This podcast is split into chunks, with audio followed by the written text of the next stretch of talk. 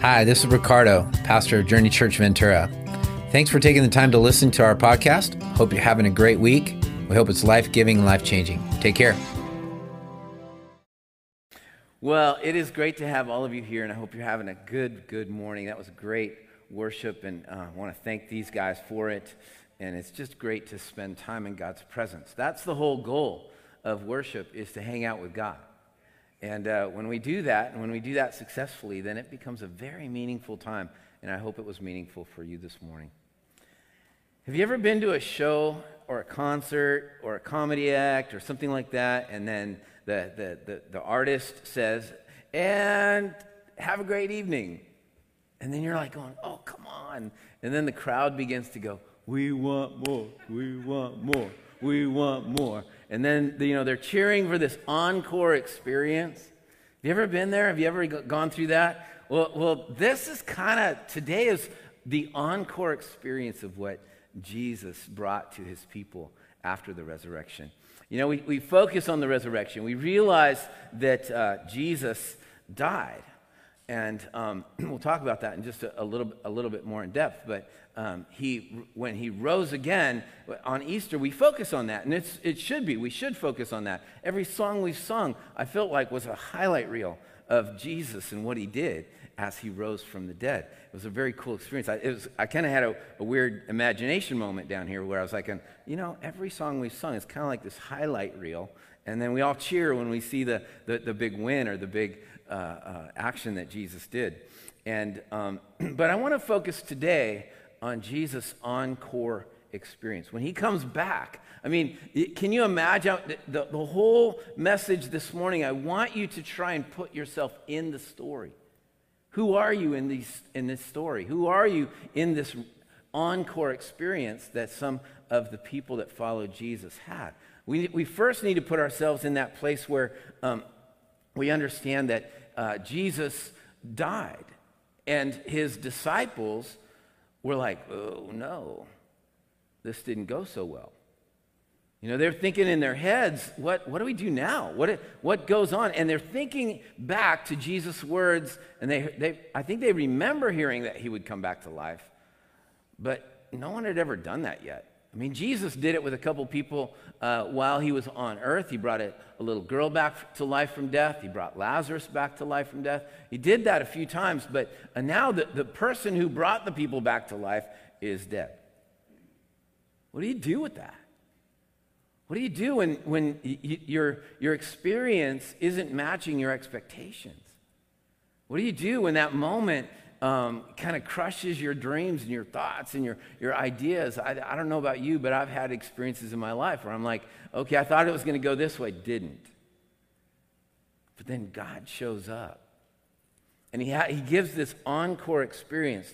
I love this, this idea of, of coming back. And when he comes back, he doesn't come back to kind of give us this I told you so moment. He comes back to fulfill his promise. He promised that he would give eternal life. He promised that he would defeat death, hell, and the grave. He promised that he would give you and I hope. He promised that he would redeem our souls from sin and allow us the privilege of having a relationship with the Father. And all of that required that he come back from death to life. I like the fact that he was the master of follow up. Do you like when people follow through? Like when, when people come through and their promises and their, their guarantees and all the things that, that, they, um, that they promise. And, and here we are uh, in this unlikely moment. We've been, been doing this whole series on unlikely moments with Jesus. And I can't think of a more unlikely moment than realizing that Jesus died and then being confronted with the very real Jesus after he comes back to life. That's an unlikely moment, right? I mean, we have people in our lives uh, that have passed away. And did it ever cross your mind that they'd come back? Did it ever cross your mind that they would be resurrected? That they would come back and that three days later, after they died, that they would come back and visit you? Most, for most of us, if not all of us, we don't anticipate that with people today. We don't anticipate that moment. And I'm not trying to make light of death or the pain that we feel when we go through it. But we don't sit there and go, okay, I'm just waiting for my, my, in my case, my father and my mother, to come walking through the door and say, Hey, Ricardo, how's it going? I just came back to life. That would be crazy. That would be unusual, unlikely. It would be a, a completely different experience. And so, uh, put yourself in, the, in, in their circumstance. Put yourself in, in the likelihood of these disciples thinking, okay, we saw Jesus die. Now what? We saw him, we followed him for three and a half years. We saw him do all kinds of crazy things. We saw him, we, we heard his teaching, we heard his promises, all these things, but now he's in a tomb where all dead people go.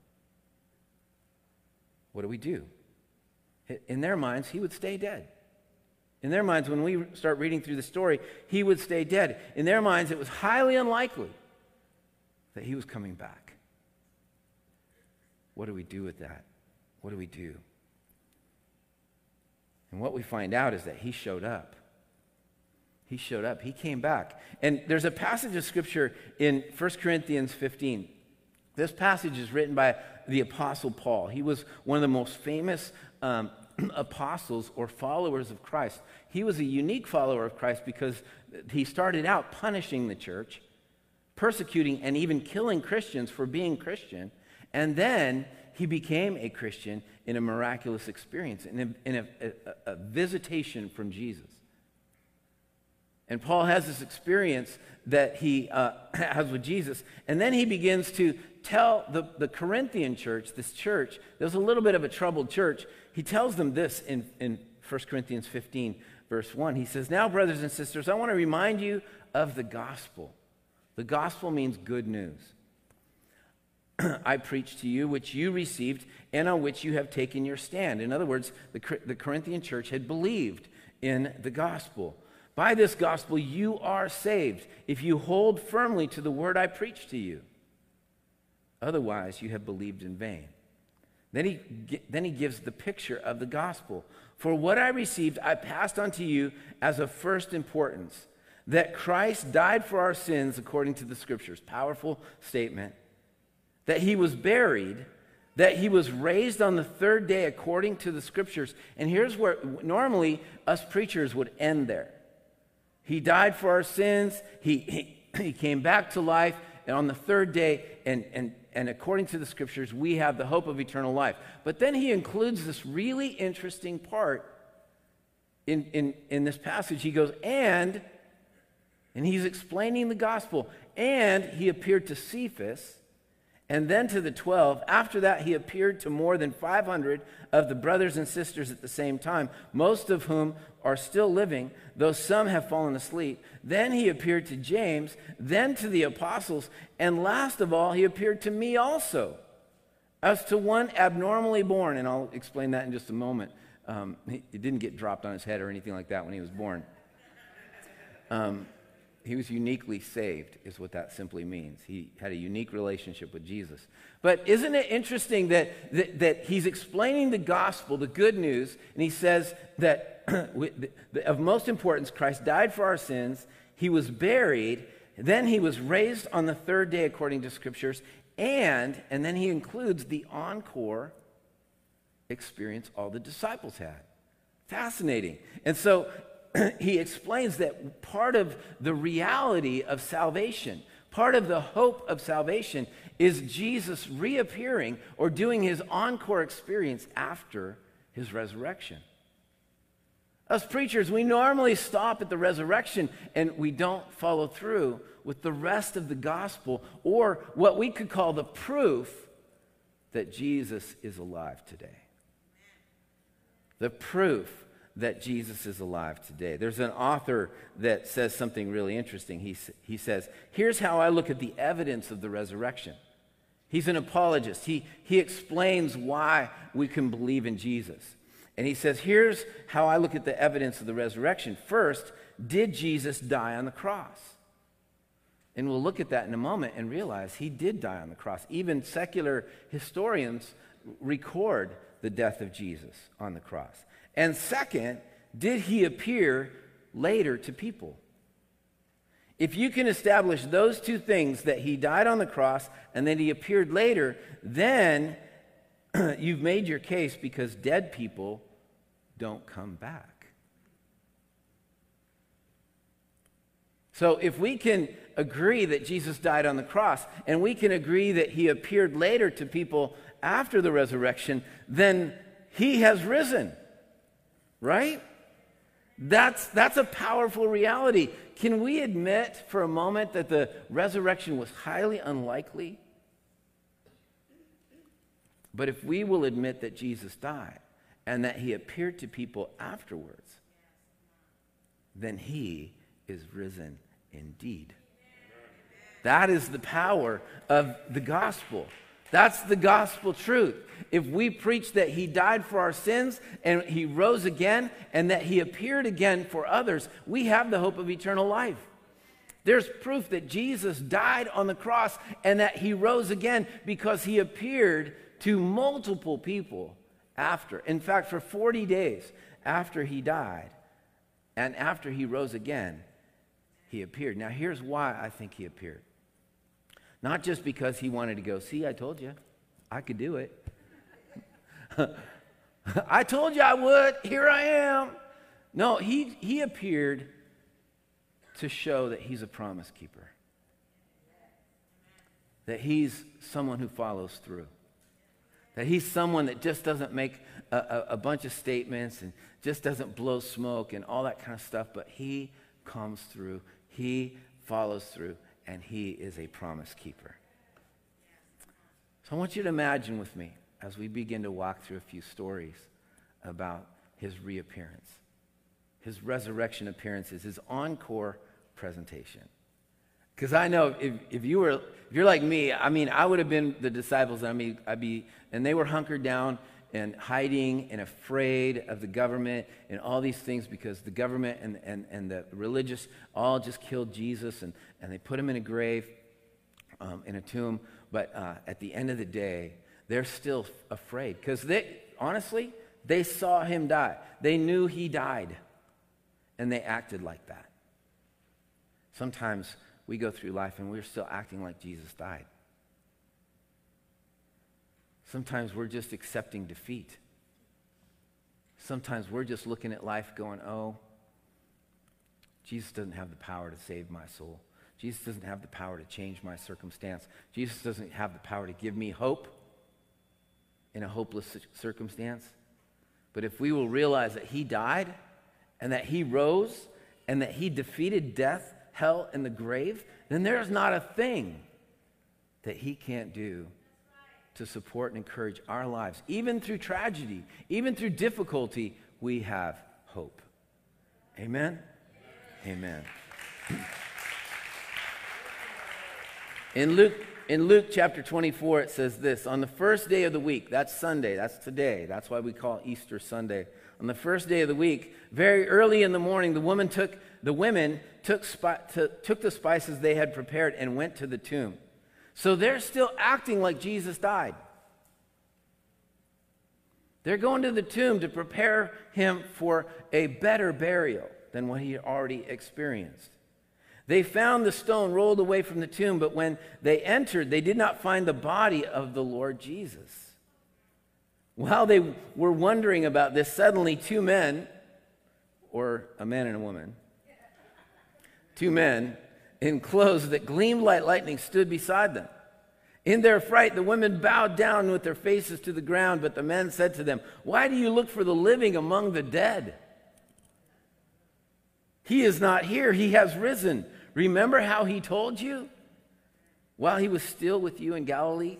Remember? He said he was going to come back to life. The Son of Man must be delivered over to the hands of sinners, be crucified, and on the third day be raised again. Then they remembered his words. When they came back from the tomb, they told all these things to the eleven and to all the others. It was Mary Magdalene, Joanna, Mary, mother, the mother of James, and the others with them who told this to the apostles. But they did not believe the women because their words seemed like nonsense. it seems unlikely, right? I mean, come on. Jesus is alive. Come on. And one of the unique cultural things here is that women didn't have a witness voice in, uh, in, in uh, first century culture. Uh, a woman could not be a witness to something, only men.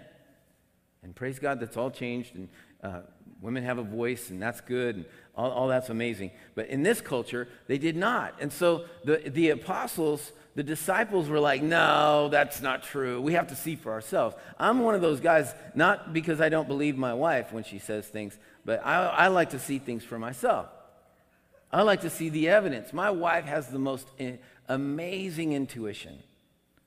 She can go, that's, that's not going to be good. And I'm like, what? Like, that, that's fine. And then it turns out not to be good. And then I'm like, oh, you were right.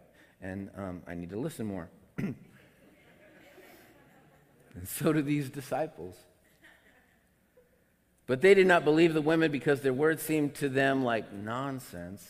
Really? Jesus come back to life? He's not there. Peter, however, Peter's the crazy disciple. He's the guy that's just aggressive. He's the cut off the ear guy. He's the jump out of the boat guy. He's the Jesus, you don't need to clean my feet guy. He's, he's the guy that's always saying crazy stuff and doing crazy stuff. Peter, however, got up and ran to the tomb. Bending over, he saw the strips of linen lying by themselves, and he went away wondering to himself, What happened? I don't know.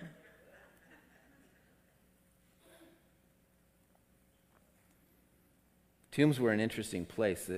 In these days, there was a preparation table. So usually they were cut into caves, and, or, or, they were already caves. And then in the cave, they would cut these niches out, much like we have mausoleums or, or places where you go and you, you, you, you cut these niches out. And there was a preparation table in the middle of the cave. And this is likely where Jesus was because of the timing of his death. They were unable, because of religious practice, to completely prepare him for burial.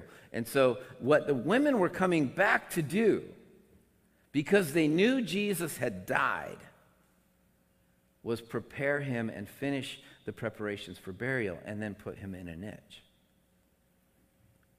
And that's what they were coming back to do. And as a result, they come back and they find this preparation table with the, the cloths laying on the table. And then there was this other uh, mask that they would put over um, uh, people that, that had passed. And usually they would wrap it around the chin and over the top of the head so that the mouth wouldn't fall open. And, and this was all the things that they saw. So they, they walk in. Peter walks in and he says, Oh my goodness, there, there's the cloths are here, but Jesus isn't. Now we don't know if he like, you know, kind of woke up and then kind of unwrapped himself, or if he just kind of went, you know, kind of out of the cloths and the cloths are just laying there, kind of like a Star Trek thing or whatever um, you want to call it. But uh, we don't know how that all happened, but we do know that it was uh, neatly put there. And these guys were amazed in John chapter 20, verse 11, we find encore number one. A few more details that we get in this passage is that John chapter 20, verse 11 says, Now Mary, this is Mary Magdalene, this is the one that Jesus drove seven demons out of. She's like really appreciative of what Jesus did for her life because he completely set her free. Now, Mary stood outside the tomb crying. As she wept, she bent over to look into the tomb and saw two angels in white seated where Jesus' body had been, had been, one at the head and the other at the foot. They asked her, Woman, why are you crying? They have taken my Lord away, she said, and I don't know where they have put him. At this, she turned around and saw Jesus standing there, but she did not realize that it was Jesus. He asked her, Woman, why are you crying? Who is it you are looking for? Thinking he was the gardener. What? The guy that had driven seven demons out of you, you think is the gardener? It, okay, this is how dead Jesus was. She could not imagine that even if the gardener looked like Jesus, it would be Jesus. This is how dead Jesus was. And this is how important it is to understand that Jesus did die. Because the unlikelihood of him coming back to life in their minds was like, it's not going to happen. And there Jesus stood before her, looking like a gardener. I don't know if he had like a, a rake in his hand or if he was leaning on a shovel. You know, this is like Union Jesus, you know, leaning on the shovel. Sorry if you're Union. I don't know. What, why would you think the gardener? Sir, if you have carried him away, tell me where you have put him, and I will get him. Jesus said to her, Mary. Oh, man. In July of 1979, I heard Jesus call my name. It wasn't literal, but it was Jesus saying, Ricardo, I love you. Jesus said to Mary, said to her, Mary, she turned toward him and cried out in Aramaic, Rabboni, which means teacher. And Jesus said, Do not hold on to me, for I have not yet ascended to the Father. Go instead, my brothers, go, go instead to my brothers and tell them, I'm ascending to my Father and your Father, to, to my God and your God. Mary Magdalene went to the disciples with the news, I have seen the Lord. And she told them that he had said these things to her. She realized at that moment Jesus was alive. Jesus is alive. It doesn't take the deliverance of seven demons to realize that Jesus is calling our name and loves you so much that he died on a cross, that he rose again, that he appeared to others so that you and I could know he's a promise keeper. Encore number two continues in John cha- chapter 20, verse 19. It says, On the evening of that first day of the week, so it's Sunday night, when the disciples were together with the doors locked for fear of the Jewish leaders, Jesus came and stood among them and said, Peace be with you. I don't know if Jesus kind of went, boom, just popped in. I think he did. I mean, he's a resurrected Jesus, so really nothing's beyond his ability, right? I mean, he can just pop in anywhere he wants right now. He's still in a physical body. He's still going on with uh, his, his, his um, uh, resurrection, resurrected body. And so, but he pops in on him. The door is locked, which is why I think he popped in, because they made that point in this passage. And he says, Peace be with you. I would need peace be with you too if he pops in like that. After he said this, he showed them his hands and side. The disciples were overjoyed when they saw the Lord. Again, Jesus said, Peace be with you. As the Father has sent me, I'm sending you. And with that, he breathed on them and said, Receive the Holy Spirit. If you, give, if you forgive anyone's, sin, anyone's sins, their sins are forgiven. If you do not forgive them, they are not forgiven. And Jesus pours out his Spirit, as promised, into their lives. He promised them in John chapter 16 and 15 that he would pour out his Spirit, that he would live within us and he pours out his spirit into the lives of those. He, the, he shows up to the disciples and he goes, Look, here's my hands. You guys saw me hanging on the cross with the nails in my hands. You saw the spear go in my side that proved that I was dead. Here I am. And they were overjoyed. He is alive. And he fulfilled his promise to these guys who had followed him and, and would do anything for him. And here's another thing that's interesting about these disciples they, all but one, died a martyr's death. One of the, the arguments for Jesus coming back to life was that people gave their lives for him. People that had followed him died for him. Why? Why would you do that if you thought that he died and didn't come back? Why would you do that if you thought that life was over when you died? Why would you give your life? Why would you allow yourself to be uh, hung on a cross or burned at the stake or head removed from your shoulders? All those reasons are things that they, they did that because Jesus is alive, not dead. And they knew that their life, their body, was only the shell and their spirit would live forever with Jesus. And so he appeared to them.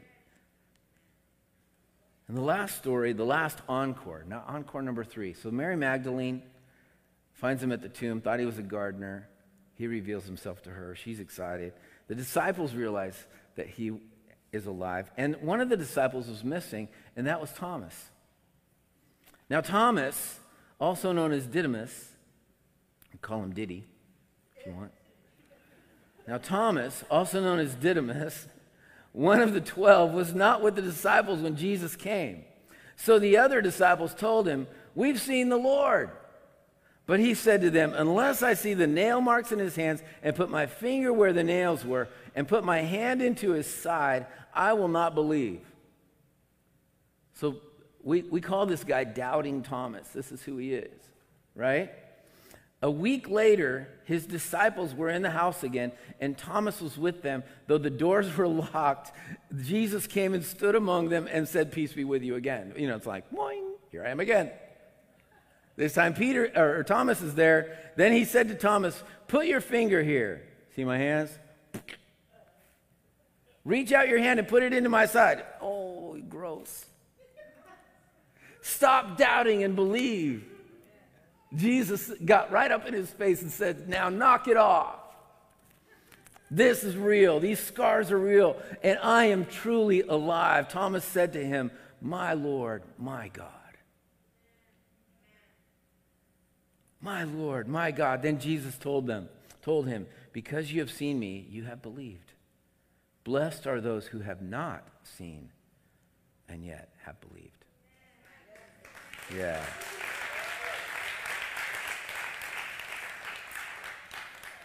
Here's what I like about Jesus, and here's what I like about Journey Church Ventura doubters are welcome. Doubters are welcome. The reason we call ourselves Journey is because we realize there are people that are on a journey and need to walk through things and need to ask questions and need to go through a process of understanding who Jesus is. But I guarantee you, once you've seen Jesus, your life will change. I pray every week that Jesus shows up. I pray every week that he reveals himself that you you'll never you'll never believe because you've seen Ricardo. But you will when you see Jesus.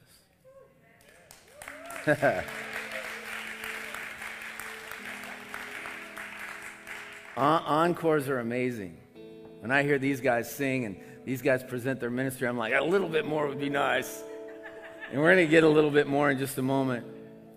But the most important thing that I would love for you to take away today is that Jesus is a promise keeper. He is risen. He did die and he did appear to others after he rose. Dead people don't show up most often. Jesus did. And He's the only one. He's the only one that can give us hope. He's the only one that can help us understand that because of his encore experience, we can put our faith and trust in him and know that he is risen. And if he is risen, then we have life eternal.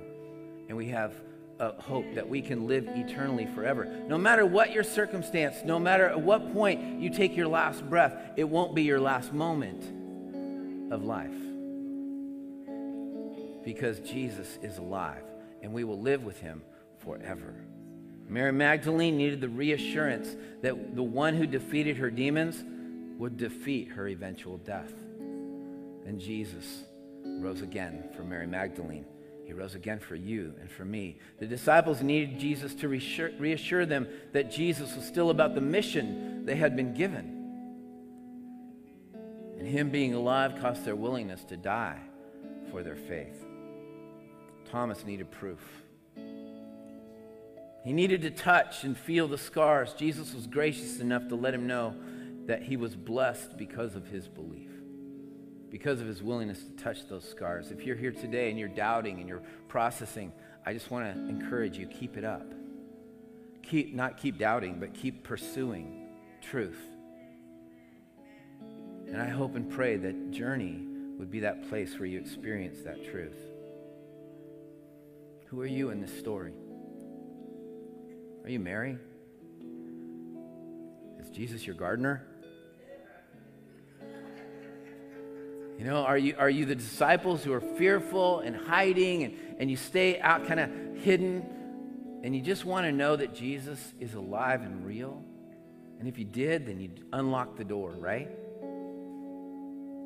And start fulfilling the mission that God's given us. Maybe you're Thomas and you just doubt and you need some reassurance. You need some, some, some evidence. My prayer is that God will show up because he is our promise keeper. He has risen from the dead. And he has promised us eternal life. Will you pray with me? God, thank you so much for sending Jesus to this planet as a perfect human being to die a brutal death so that our sins could be forgiven and rising again from the dead so that we could have eternal life and showing up and doing an encore performance so that people who are fearful, people who are doubting, people who are unsure uh, of, of your, your, your uh, resurrected life would know without question that you are alive. Lord, I pray for anyone in this room that came today, maybe just on an Easter Sunday, anticipating hanging out with family or, or, or, whatever the case may be, that today you would reveal yourself to them and show yourself to their heart and to their mind, letting them know that you are alive, that you are real, that there is hope for eternal life, and there's a beautiful promise of relationship with God forever. And I thank you and I praise you for that. We celebrate today the resurrection of Jesus. We celebrate your love, your grace. And I pray right now for every person in this room that it would become more real to us than even the disciples, that we would be willing to give anything and everything to fulfill your mission to this world like the disciples did. Maybe you're here today and you don't have a personal relationship with Jesus Christ. But today, you have a view of Jesus that you didn't have before.